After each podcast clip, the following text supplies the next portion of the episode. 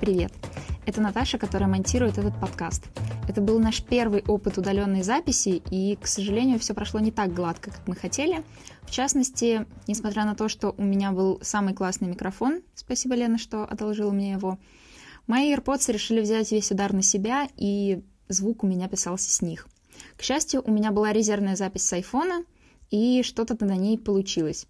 Но я записывала не с самого начала, поэтому некоторые куски могут звучать ужасно. Заранее простите. Надеюсь, это не помешает вам насладиться этим выпуском, который мне, кстати, очень понравился. Поехали. Три, one! это супер бесит! Всем привет! Это Супер Бесит, и я Наташа. Привет, а я Лена. А еще с нами сегодня моя подруга Саша. Всем привет! Привет, Саша. Сегодня мы хотим поговорить о том, что нас супер бесит, и как мы справляемся с этим. То есть как мы выражаем наши эмоции супербесячки, и как это сложно делать. И Саша, кстати, клинический психолог, и поэтому она нам... Женщ... Женщина-психолог. Женщина-психолог, да. Мы спросили у Саши, как она хочет э, себя представить, и Саша пока к феминитиву не готова. И мы уважаем ее. Я не то, что не готова, мне просто не нравится, как звучать. Звучит, э, звучат, звучит, звуч, звучат э, феминитивы относительно к профессии психолог, но если у вас есть красивые идеи, оставляйте в комментарии к подкасту. А это хорошо. Это хорошо. Саша нам сегодня расскажет, э, собственно, о феномене отрицательных эмоций и о том, как их выражать. Вообще мы э, много перед тем, как записывать этот подкаст, много с Сашей говорили про это, и кажется, должно получиться интересно, и думаю, что всем э, вообще актуально актуален вопрос о том, что делать с так называемыми отрицательными и неприятными, тяжелыми эмоциями, как с ними вообще бороться и надо ли с ними бороться и как их из себя исторгать, э, есть ли какие-то способы правильного выражения гнева. И, в общем, вот это вот все. И я, наверное, хотела бы тогда начать с истории, о которой, о которой у меня есть вопрос к Саше. Как вы знаете, недавно мы все отмечали Новый год, и, в общем, наша новогодняя ночь дома с мужем и ребенком прошла, в общем и целом, спокойно и очень мило и весело. А потом, где-то посредине ночи, к нам присоединилась компания а, приятелей мужа моего, и среди них была девушка, которая пришла, села за стол и в какой-то момент начала чистить креветки и бросать э, шкурки от них в тарелки с закусками. Я на это посмотрела и как бы сначала попыталась унять в себе неприятные чувства, которые это у меня вызвало, а потом все-таки в итоге психанула, вышла с кухни, хлопнула дверью, и, в общем, все закончилось довольно некрасиво, ему уже пришлось выгонять этих самых а, гостей. И я потом, как человек, который вырос в парадигме, что люди-то скажут, а, очень корила себя и думала о том, насколько правильно, если вообще это слово здесь применимо, я поступила, и как можно было э, сделать это иначе. В общем, мой вопрос в том, существует ли, Саша, Э, способы э, правильного выражения гнева и есть ли возможность какая-то какая схема, по которой можно выйти из себя экологично. Тут я вынуждена сказать, что, ну, правильный — это такая очень относительная вещь. Это культурный феномен, это, э, ну, какой-то и социальный, ну, короче, нету правильного варианта. Я сразу поставлю как это, четкий, четкий ответ. Нету. А, единственные правила, которыми мы можем руководствоваться, и желательно им руководствоваться, это как, какие-то правила безопасности, в смысле, что твое выражение эмоций не должно э, нести за собой физический и психологический вред для тебя, для другого, а, ну и вред для окружающего пространства, если это, ну, как бы не оговорено. То есть, типа, бить посуду в своей квартире ок, бить посуду в чужой квартире, ну, такое, если об этом нет договоренности. А в целом, это очень прикольно, что Лента рассказывала сейчас историю, и ты рассказывала, что вот вы сначала веселились, а потом ты разозлилась. Ты не поставила вопрос о том, правильно ли ты веселилась. Э, и правильно ли ты выражала свою радость с э, близкими. Но когда дело зашло до твоих эмоций, э, тяжелых, да, сейчас как бы больше говорят, ну, называют их отрицательными, но в целом это правда эмоции скорее тяжелые, а не плохие. Вот. И стал вопрос, насколько ты была права в том, что позволила себе как-то бурно их проявить. При том, что еще очень прикольно, что сначала ты сказала, что ты попробовала их унять, то есть ты как-то попыталась позаботиться о других, но потом поняла, что кажется, ну, по-другому никак. И в целом все ок. Это хорошо, это обнадеживает на самом деле. Но тут есть как бы следующий вопрос, из этого вытекает. А, после бурного проявления эмоций а, наступает а, чувство вины, как правило. Во всяком случае, опять же, у людей, воспитанных по такой же схеме, по которой была воспитана я, да, когда ты вроде как не имеешь права в целом злиться, да, и вообще показывать на людях, что тебе неприятно. И вот это вина, которая порождается вот этими, ну, как бы неумением выражать эти эмоции, да, и запрет на их выражение, я хочу узнать, насколько она продуктивна и зачем она вообще нужна, есть ли в ней какой-то смысл. А, мне кажется, тут нужно ну, на такой базовой вещи остановиться вообще, для чего нам нужны эмоции. А эмоции — это не просто то, что нам досталось э, от дурацких животных. Не знаю, какой-то есть... Я слышала, что мозг рептилий... Ну, в общем, какие-то разные мифы про то, что эмоции — это рудимент, который вот нам, великим людям, дан, э, к сожалению, но скоро мы победим эту гадость и будем сверхчеловеками. Вот. Ну и да, я много об этом слышала, э, это очень интересно, э, но мы сейчас не про это, а про то, что эмоции вообще это очень клевая сигнальная система, которая призвана вообще показывать, как мне сейчас в том, что происходит. И правда, есть некоторые эмоции, которые делают нас более радостными, поднимают энергию, э, да, там, не знаю, запускают любопытство или привязанность, и они как-то, ну, правда, проживаются приятно, поэтому мы их называем положительными. Есть эмоции, которые призваны ну, как-то выполнять роль сигналов о том, что нам плохо, нам как-то э, мы чувствуем фрустрацию, э, и, или там мы не хотим никого видеть, или там, защищаться хотим. Эти эмоции обычно называют негативными, но э, правда сейчас вот я среди коллег слышу тенденцию о том, чтобы называть их тяжелыми, чтобы убрать эту негативную коннотацию. Так вот, зачем нам нужна, нужен, нужны злость, агрессия и вина, если так в общих чертах. То есть эта вина нам тоже нужна? Ну, вина — это тоже эмоция, и она тоже э, ну, является важным сигналом. Да. Э, вина — это сигнал о том, что, кажется, мы причинили ущерб другому. Я сейчас киваю. И в целом она как бы неплохая. То есть это же правда важно нам понимать. А, вот, например, у психопатов, э, ну, таких клинических, у них нет чувства вины. Они поэтому там убивают людей, им как бы норм. Потому что они не чувствуют, а, ну, у них другие моральные, ну, у них по-другому вообще работает мышление, да, и э, для них это норм вины нет. Но вообще для того, чтобы... Э, ну, у социопатов тоже такая проблема, что они как бы не умеют им недоступна эмпатия, и недоступно в том числе чувство вины за то, что ты причиняешь вред другому. Но для социального взаимодействия это очень важная штука. А, но опять же, у нас, у нас есть такие культурные особенности, что для нас проявление злости это э, сразу есть ощущение, что мы наносим какой-то непоправимый вред другим. А, вот. А, что это касается вины. Возвращаясь к злости, зачем нужна злость? Злость это сигнал о том, что мои границы нарушаются.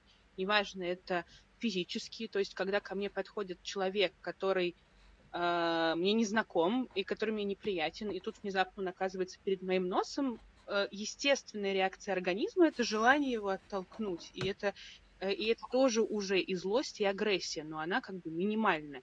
Если при этом человек, не знаю, лезет ко мне целоваться или там на... бить меня, то моя злость в этот момент, она растет, и она становится уже более яркой, более такой пугающей.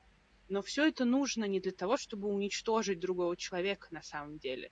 Злость нам нужна, опять же, для коммуникации. Сказать, чувак, кажется, ты заходишь ну, на границу, на которую не нужно заходить. А, вот.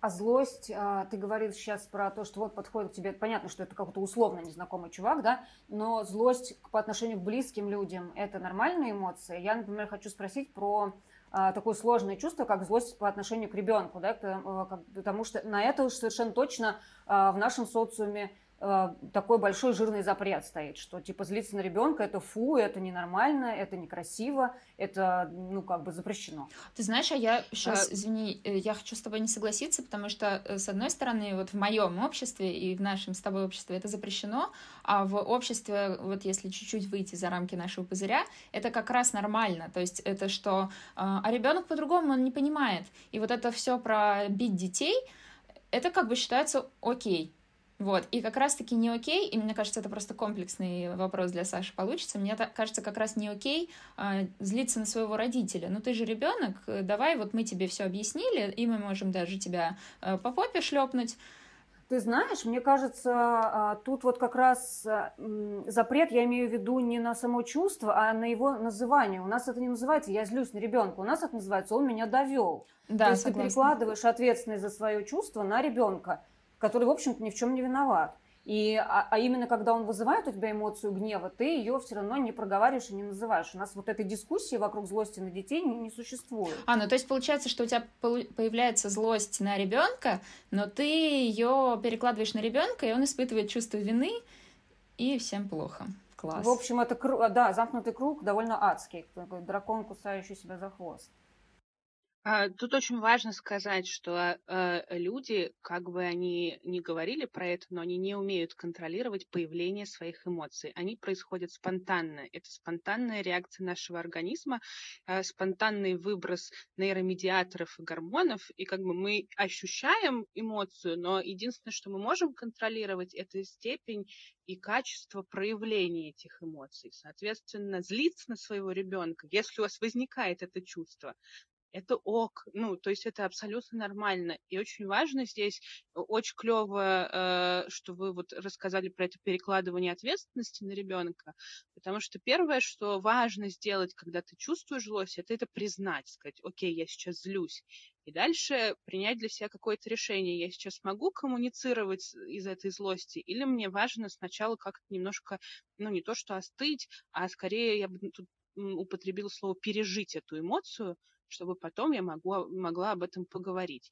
И что касается детей, э, дети, э, правда, очень сильно вторгаются в наше пространство. Я это говорю и как специалист, и как мать, э, потому что они отнимают наше время, они отнимают наши планы. Я сейчас говорю, не отнимают не в смысле они такие злобные существа, это тоже нормально, да, но мы имеем право реагировать на это, реагировать не только с умилением, радостью и принятием, да, но когда нет ресурса или есть какие-то там, э, планы э, свои или какие-то там не знаю, усталость своя, да, то мы имеем право позлиться. Но да, очень важно не перекладывать ответственность.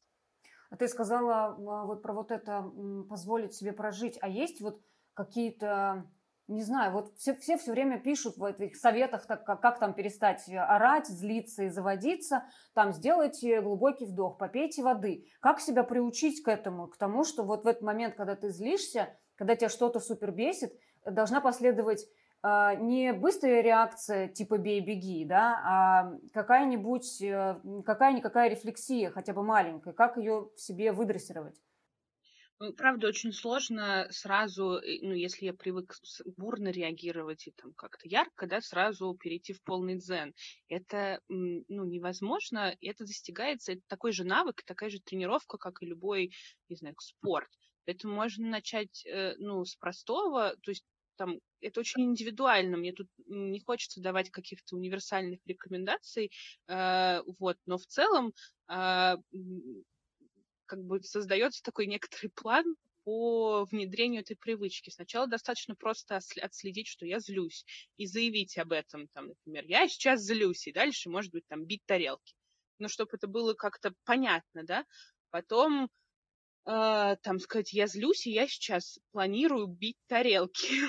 то есть немножко, то есть это уже пошел процесс какого-то замедления, да, и так потихонечку можно прийти к тому, что я сейчас очень злюсь, мне нужно там, не знаю, поорать, побить подушку, ну, какой-то, да, экологический способ, который не, э, не повредит э, окружающим людям и пространству, там, не знаю, порвать листы бумаги или просто там потопать ногами, неважно, э, да, там, мне сейчас нужно это, и подожди, пожалуйста, я потом вернусь к какому-то разговору, сейчас не могу. А ты что вот делаешь? Что я делаю? Да, когда злишься.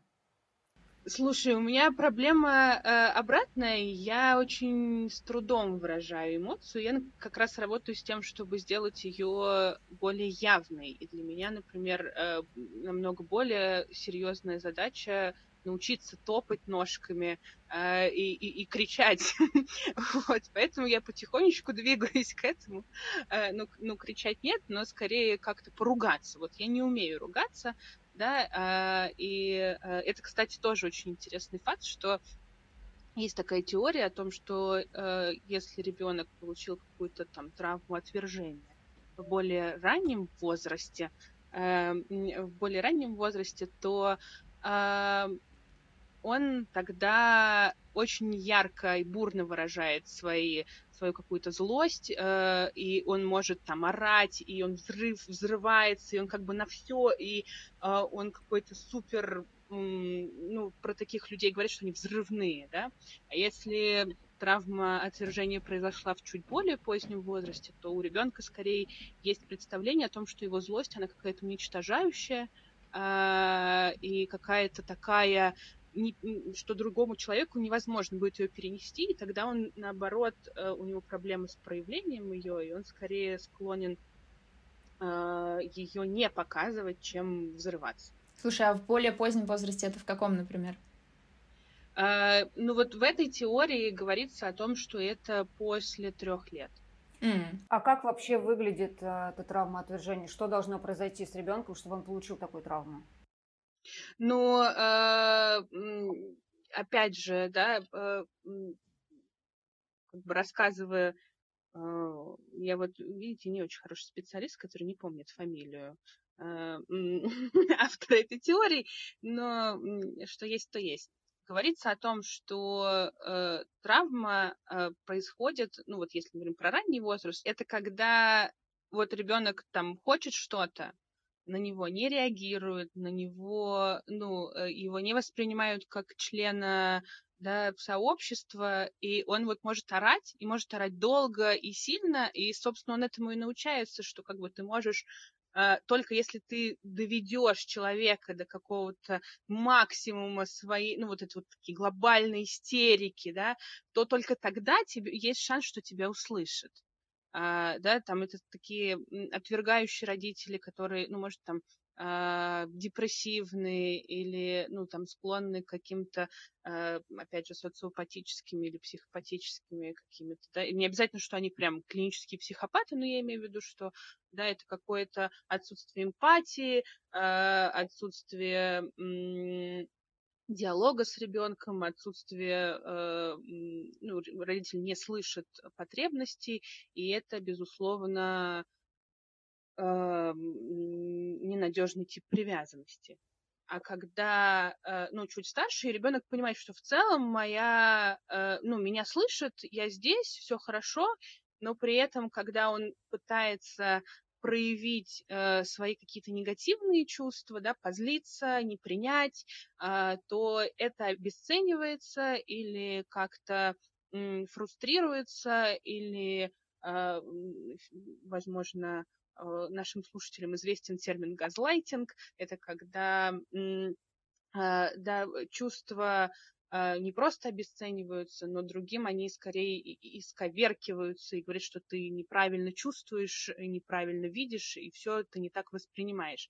И тут тогда у ребенка появляется ощущение, что, ну вот, как бы во мне есть монстр, который, ну я сейчас очень грубо, да, объясняю, что вот если я себе позволю злость, то это вот какой, вот мои родители как страдают, и как это плохо, и, соответственно, э, это ужасно, и я не буду это показывать.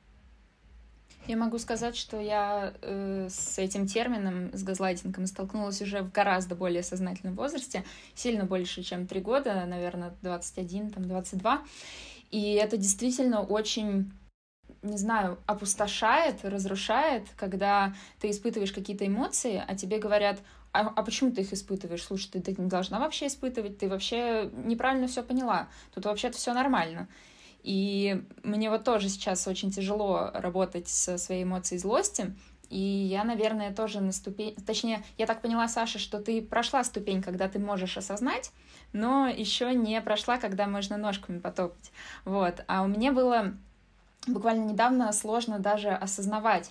То есть я замечала, например, что я просто начинаю рыдать, и я не могла понять, почему я рыдаю, и признаться в том, что я злюсь, почему-то было как-то ужасно тяжело.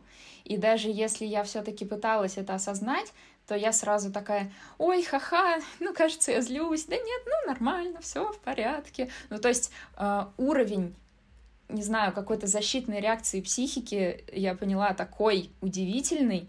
То есть он так, она так сильно меня пыталась защитить от того, чтобы злиться, и это, конечно, очень интересно. Мне кажется, я вообще сам по себе гнев э, впервые по-настоящему испытала, вот именно как раз э, став матерью. Я, э, что-то во мне такое разгерметизировалось, что с чем я раньше, да, я тоже постоянно это все подавляла и никак не позволяла себе с этим встречаться. И это было такое открытие очень, ну, такое, честно говоря, болезненное, когда ты узнаешь, что внутри тебя есть вот этот самый монстр, который иногда выпрыгивает и вылезает.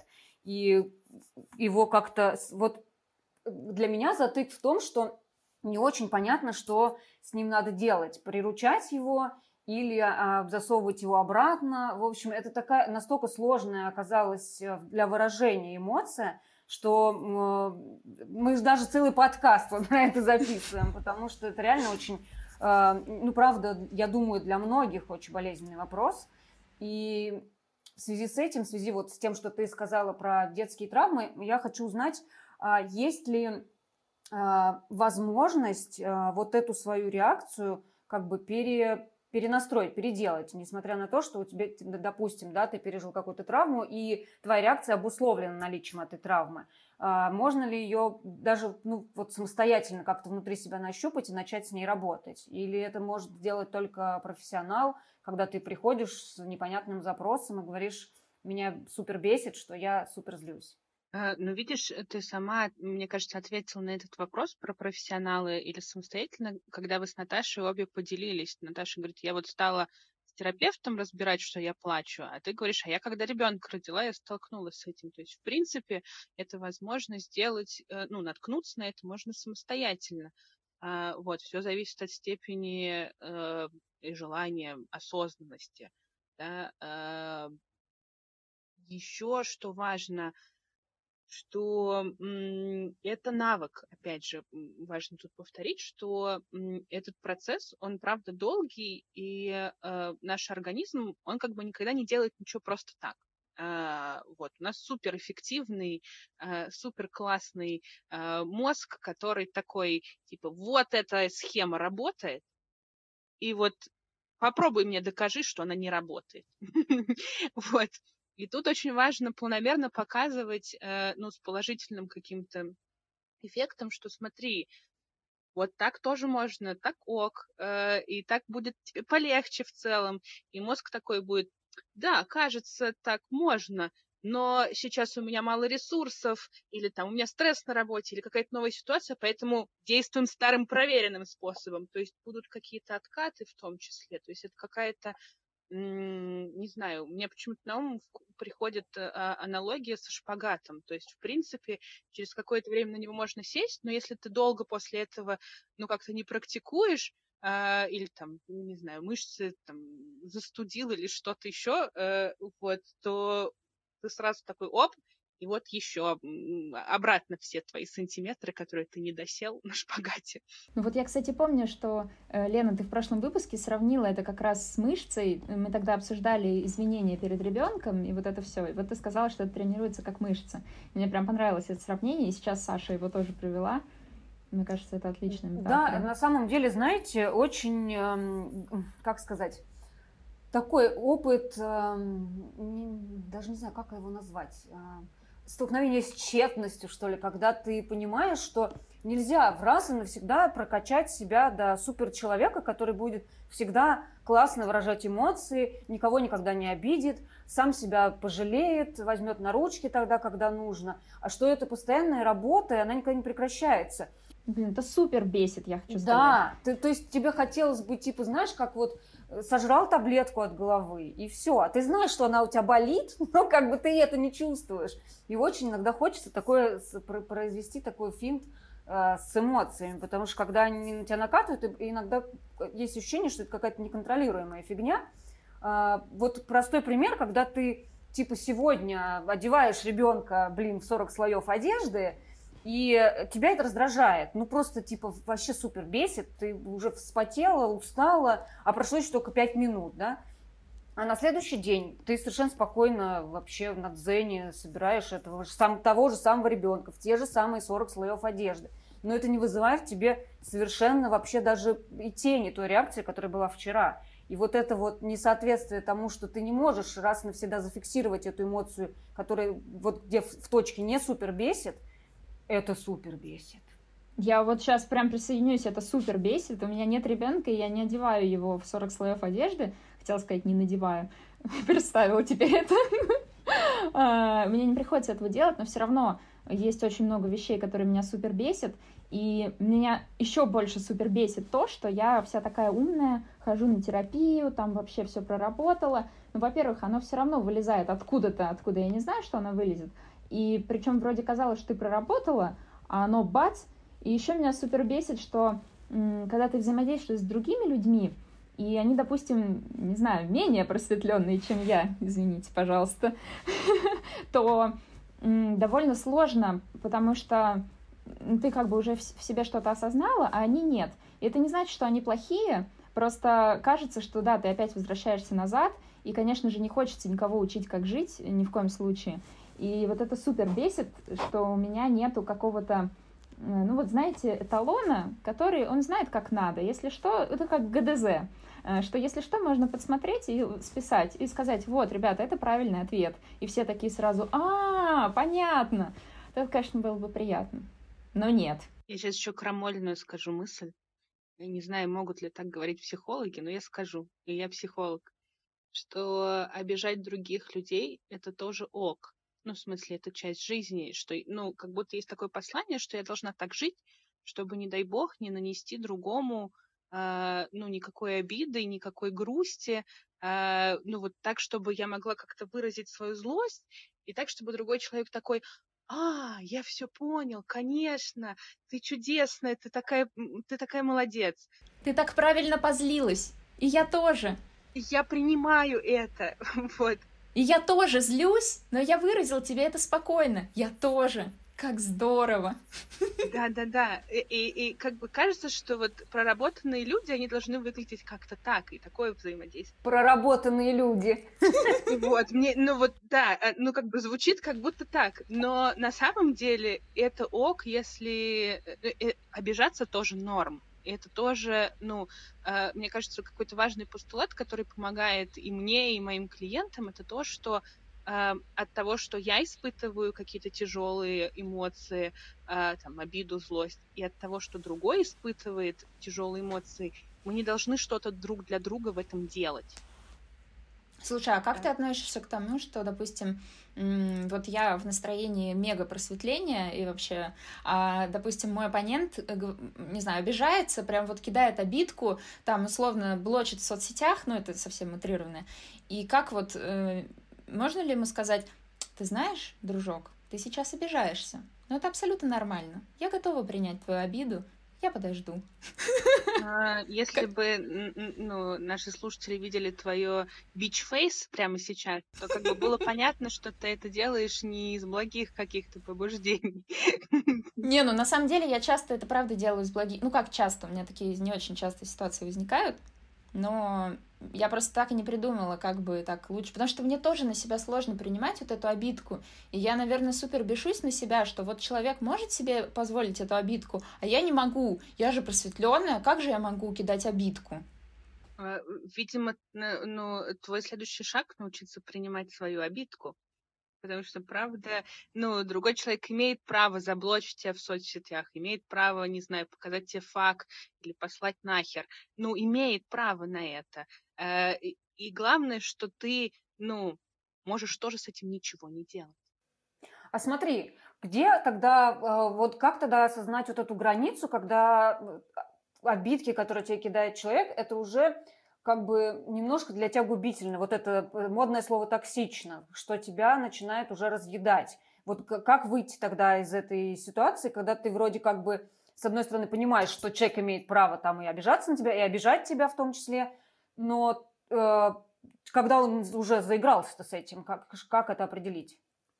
А, определить обычно э, мы это хорошо чувствуем а, от того, что эта ситуация крутится у нас в голове, что э, появляются, а, сейчас козырну термином, руминации. Это мысли, ходящие э, по кругу, обычно негативный, да, что я какая-то не такая, что со мной что-то не так, что я поступила как говно в этой ситуации.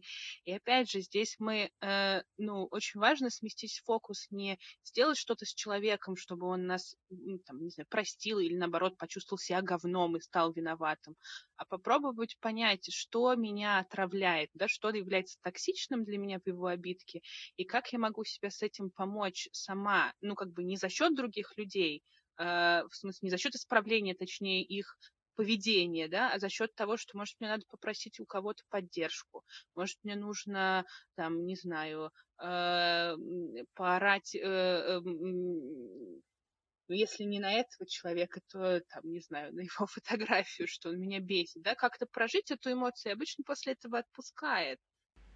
Ну вот, кстати, классный способ, и мне кажется, Саша, это ты его советовала мне когда-то, э, это написать письмо о том, как тебя супер бесит, например, этот человек, и, возможно, даже никогда его не отправлять. Но тебя прям так попускает хорошо.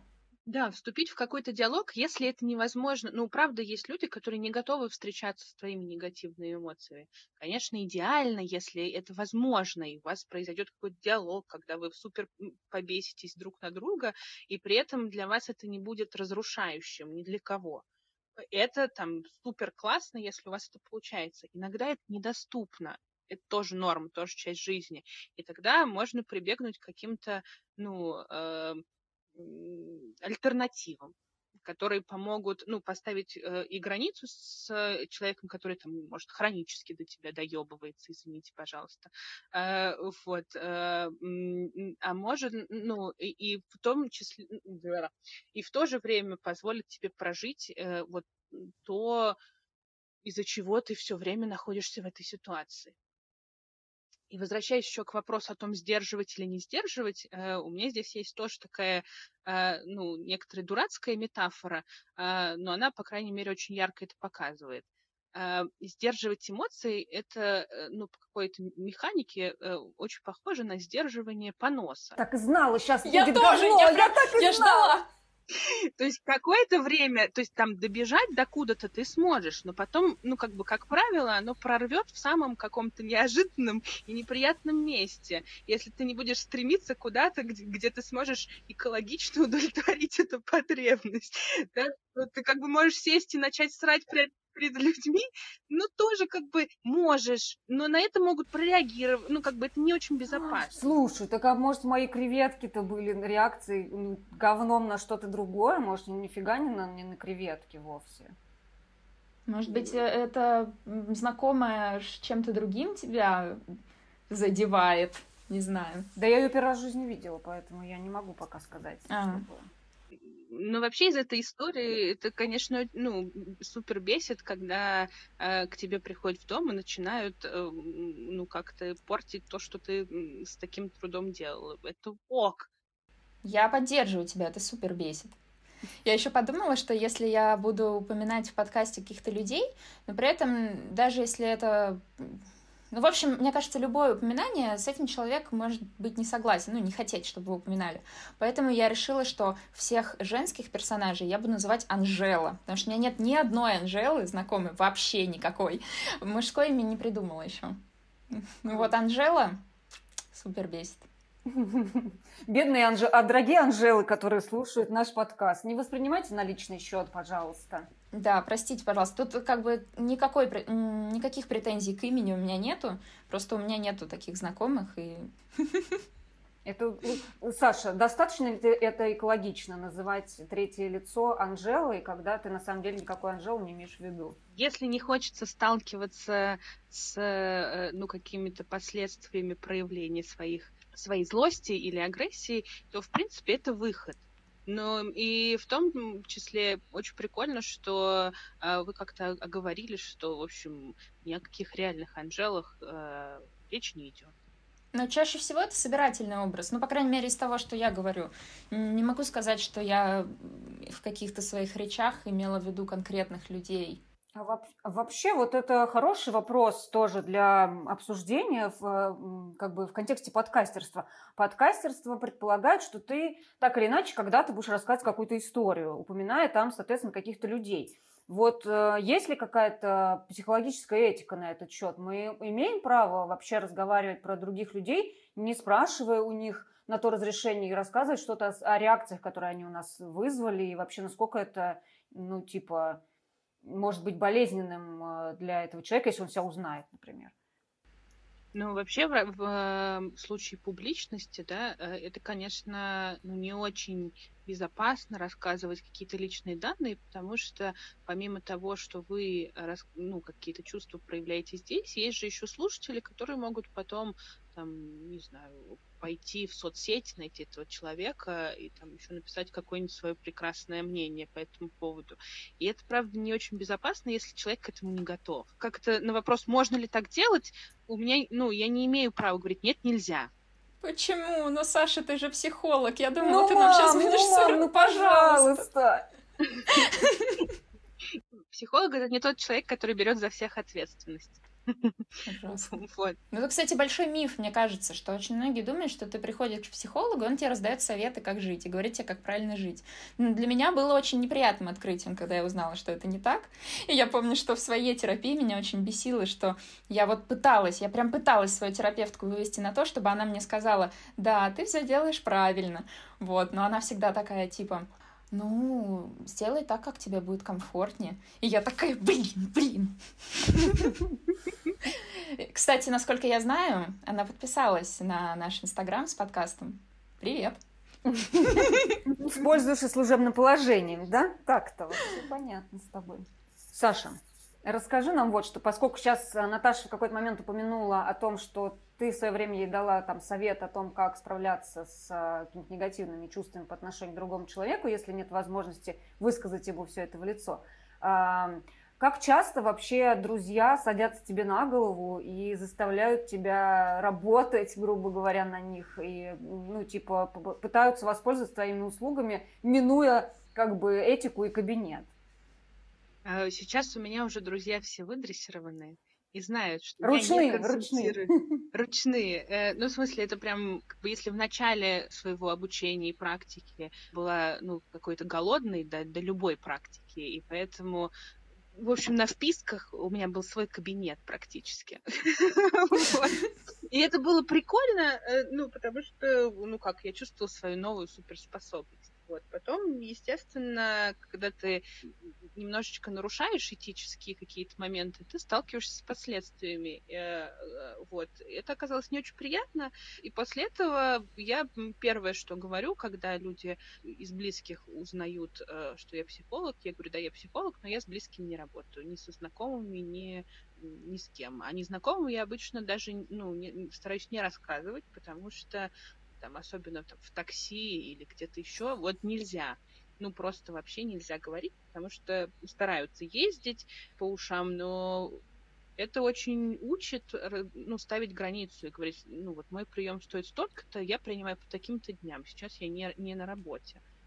Вот. Хотя тут тоже сталкиваюсь очень часто, и это супер бесит с каким-то стереотипом, что если человек работает в сфере помогающих, помогающих профессий, что, значит, я обязана всех принимать, ну как, это же мой священный долг спасти человечество в лице каждого проходящего мимо.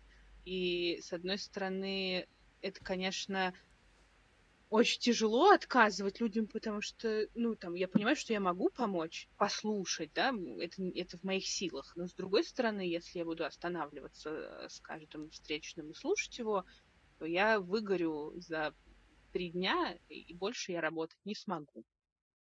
Я помню, меня очень супер выбесило, когда у Саши была клиентка, которая так получилось, что она оказалась косвенно знакомой в нашей компании, и из-за этого Саша не смогла пойти на тусовку, на которой я очень хотела пообщаться с Сашей. Но Саша была, точнее, она и есть, очень хорошим психологом, который соблюдает хорошие этические нормы.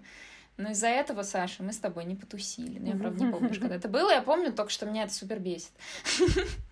Э, я, я вообще хотела э, сказать про то, что вот в принципе, что этот разговор возможен, а, мне кажется, это большое достижение человечества и психологов в том числе, потому что все вот эти истории про там ресурс, да, про тяжелые эмоции, про экологичное выражение этих самых эмоций, они вышли, наверное, в какой-то момент за пределы профессионального круга и стали эти знания в каком-то виде, да, стали доступны просто людям, и люди, которые не имели возможности назвать, да, то, что с ним происходит, там то же самое выгорание, да, когда люди просто, ну вот реально э, сжигали себя дотла и на работе, и в семье, и, да и продолжают так делать, да, но хотя бы сейчас мы все знаем, как это называется, и что с этим можно что-то делать, и хорошо бы начать это делать, потому что вот я смотрю реально назад, даже оборачиваясь там на какие-то простите, 20 лет назад, когда я была маленькой девочкой и росла в семье, в которой просто все постоянно друг на друга орут, они, в принципе, продолжают это делать, и вот ну, как бы никак не называя, там, я сержусь, там, например, да, сейчас, там, я, а, мне плохо, и поэтому я так на тебя сейчас реагирую, да, это, ну, как бы никакой рефлексии не порождало, это были просто чисто реакции. И выносить просто чисто реакции, на самом деле, гораздо тяжелее, чем прежде подумать про них, а уже потом что-то предпринять. И я сейчас наблюдаю за своим ребенком, у меня, мы вчера ходили с ней на спектакль, и там ну, он такой как бы сложный в смысле того, что это не просто добрая сказка, а там есть какие-то драматические события, что-то там происходит такое, что вызывает какие-то трогательные эмоции, какие-то там эмоции грусти и так далее. И вот мы с ней вышли, стали обсуждать его, и мне мой шестилетний ребенок сказал, я говорю, дочь, какая классная сказка, да? Сколько там всего хорошего, доброго, трогательного, милого. Она сказала мне, да, но когда я ее смотрела, я испытывала очень сложные эмоции, потому что в какой-то момент мне стало жалко Пэтсона, потому что он сломал ногу. То есть она проговорила вот это вообще само по себе выражение, сложные эмоции. Я просто офигела, насколько у нас прокачанные дети растут. Ну, в смысле, что мы пытаемся барахтаться вот в этом э, всем потоке и пытаться отделить там говно от палок, а наши дети уже это умеют, и это офигенно просто – даже если, ну, типа, я, например, знаю, что я на своем родительском пути совершаю вот такие всякие эмоциональные косяки, потому что я не всегда могу затормозить тогда, когда надо бы это сделать, да, и торможу головой, как правило. Вот, и а они вот, даже наблюдая за этим, они все равно чему-то научаются и видят, что с этим можно жить, с этим можно бороться, и с этим не бороться, это можно проявлять, можно показывать, и ничего тебе за это не будет. Я помню, как у тебя, Саш, ты тоже рассказывала что-то про Федю, насколько круто у него развит э, вот этот навык эмоций, помнишь, нет? Навык чувствования себя. А, Но у меня пока еще, э, у меня ребенку год и 10, он пока еще не умеет говорить, что он проживает сложные эмоции. Да, но при этом все равно он в таком маленьком возрасте, ты понимаешь, что он проживает, и интересно, как потом когда э, ну, он взрослеет, там с ним что-то случается, насколько эта возможность, она либо э, укрепляется, либо наоборот деградирует, не знаю, как правильно.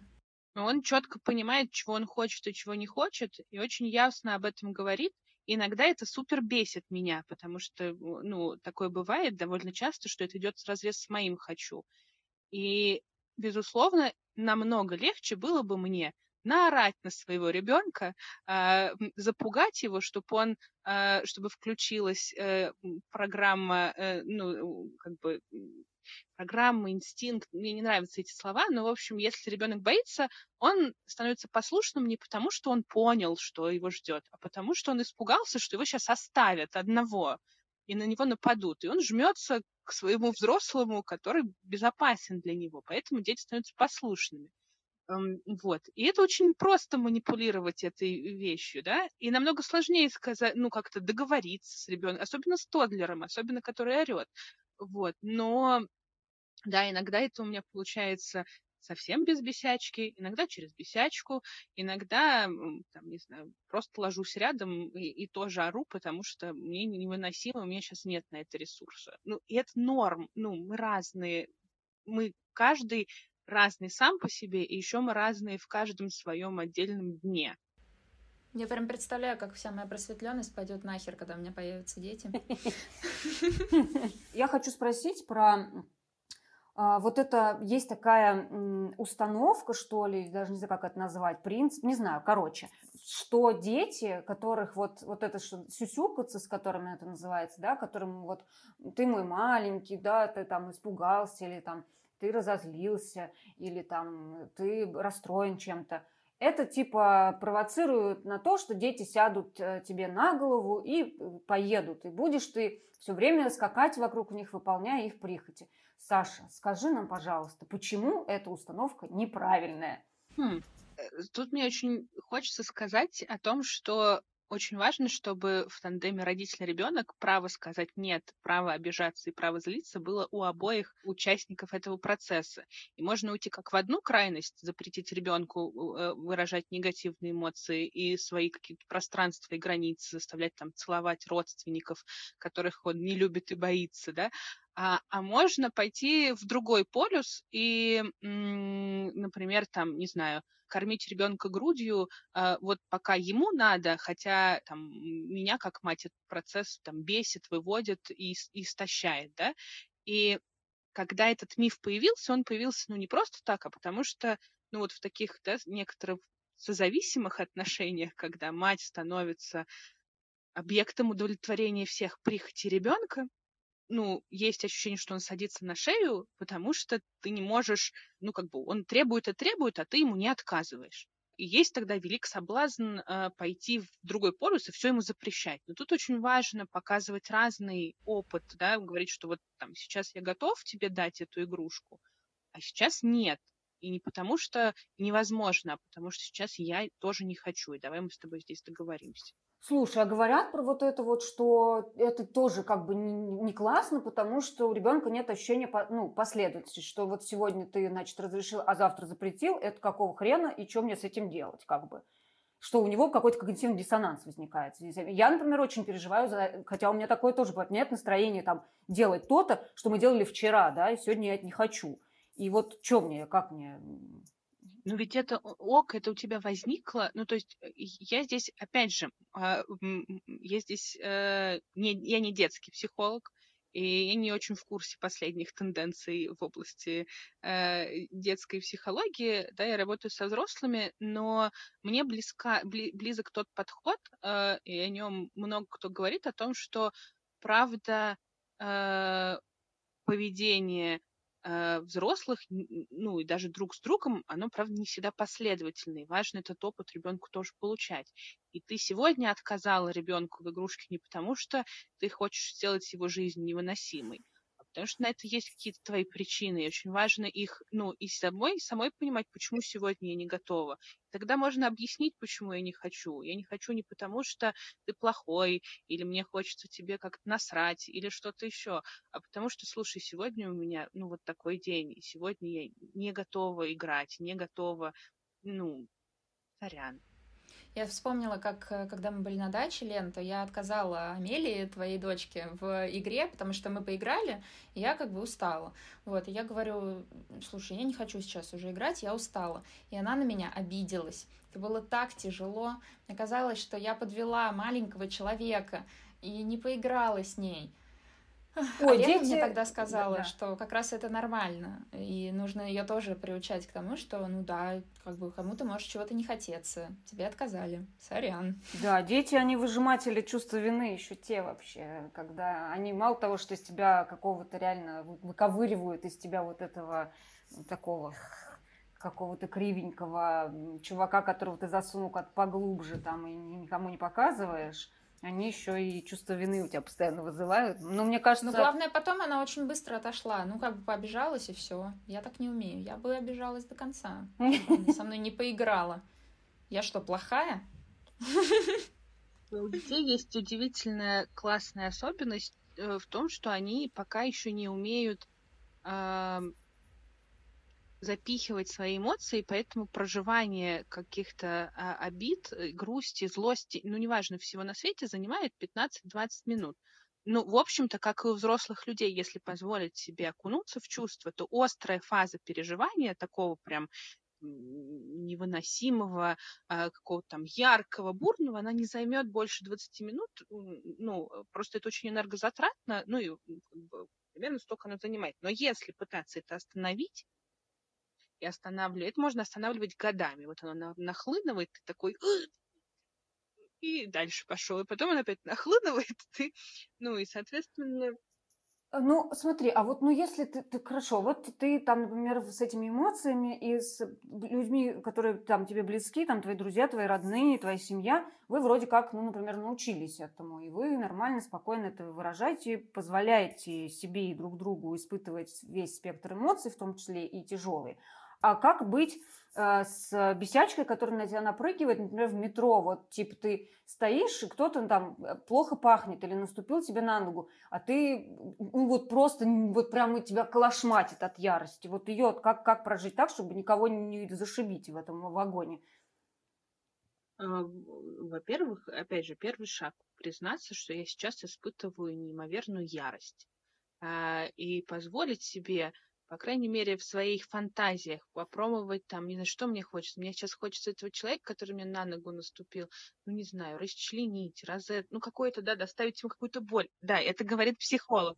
А такое можно чувствовать, да? Такое можно чувствовать, ну, ну просто же, не делай. Можно думать, не надо делать. Можно думать, не надо делать. И иногда это очень освобождающе, когда мы можем пофантазировать. Собственно, для этого придумали театр, для этого придумали какое-то искусство, чтобы мы могли соприкасаться с деструктивными какими-то эмоциями, не вступая в реальные войны, не вступая в реальную борьбу. Мы можем просто за счет своего прекрасного сознания это сделать. Господи, вот почему я так люблю ужастики. Потому что я всех все время хочу расчленить, получается. Черт. Это не консультация. Вот. Мы сейчас наблюдаем, как Саша выстроила свои личные границы, как профессиональные, наверное, границы. Ну и личные в том числе. Ну, правда, не, ну, как бы не буду интерпретировать с бухты-барахты, но правда иногда, ну, как бы есть такое, ну, и не могу назвать это э, стереотипом, но довольно часто, если нас тянет э, ну, в каком-то да, виде проживать все время эмоции там, страха, злости, агрессии, э, то есть большая вероятность, что это то, что мы сдерживаем в себе больше всего. А, вот. Но это надо разбираться в каждом индивидуальном случае. И мне кажется, что еще как раз то, что тебя супер бесит в основном в других, ну, по крайней мере, у меня так, то это как раз то, что супер бесит и в самой себе. Да, и это вот это признать на самом деле очень тяжело, потому что когда ты видишь что-то, а, что тебя раздражает в другом человеке, вот найти, ну, то есть увидеть это в себе, точнее даже ты, да, ты это видишь, но типа сталкиваться с этим тебе очень не хочется, и поэтому тебе проще гораздо перенести эту злость и агрессию на другого человека и сказать, фу, вот он, блин, как козел какой вообще. А сама ты на самом деле вот ровно такой же козел. Ну что ж, дальше с записью начали происходить какие-то совсем безумные вещи, но вы ничего не потеряли, потому что мы все согласились с Леной и решили завершать наш выпуск. Саш, я хочу тебя поблагодарить за то, что ты пришла. Я очень хотела тебя позвать как раз потому, что а, ну, мне очень нравится, как в целом по жизни, ну и в нашей дружбе ты периодически, а, ну, знаешь, объясняешь, как это работает вообще, наша психика и наше мышление. И я каждый раз для себя открываю что-то новое, и сегодняшняя беседа не стала исключением. Я очень рада, что ты пришла к нам. Спасибо, Спасибо большое, что позвали. С вами очень прикольно, интересно. Вот. И спасибо вам отдельно за то, что поднимаете э, такую тему, как совладание, проявление и какое-то обхождение с такой непростой штукой, как собственная злость, агрессия и бесячка. В общем, желаю всем, вообще всем нам свободно, легко и ответственно и безопасно проявлять любые чувства. Золотые слова. Спасибо большое, Саша. Это был подкаст «Супер бесит». Я Лена. А я Наташа. Пожалуйста, обязательно ставьте нам оценки, где это возможно. Оставляйте комментарии, где это возможно. Хочу сказать, что у нас теперь есть Инстаграм, в ник в котором супер бесит. А еще у нас есть Телеграм-бот, в который можно отправить нам сообщение, даже голосовое сообщение. Ссылка на Телеграм-бот есть в Инстаграме, и также я прикрепила ссылки на все контактные вещи в описании к этому выпуску. Всем пока! Все, пока! Е-е-е, пока!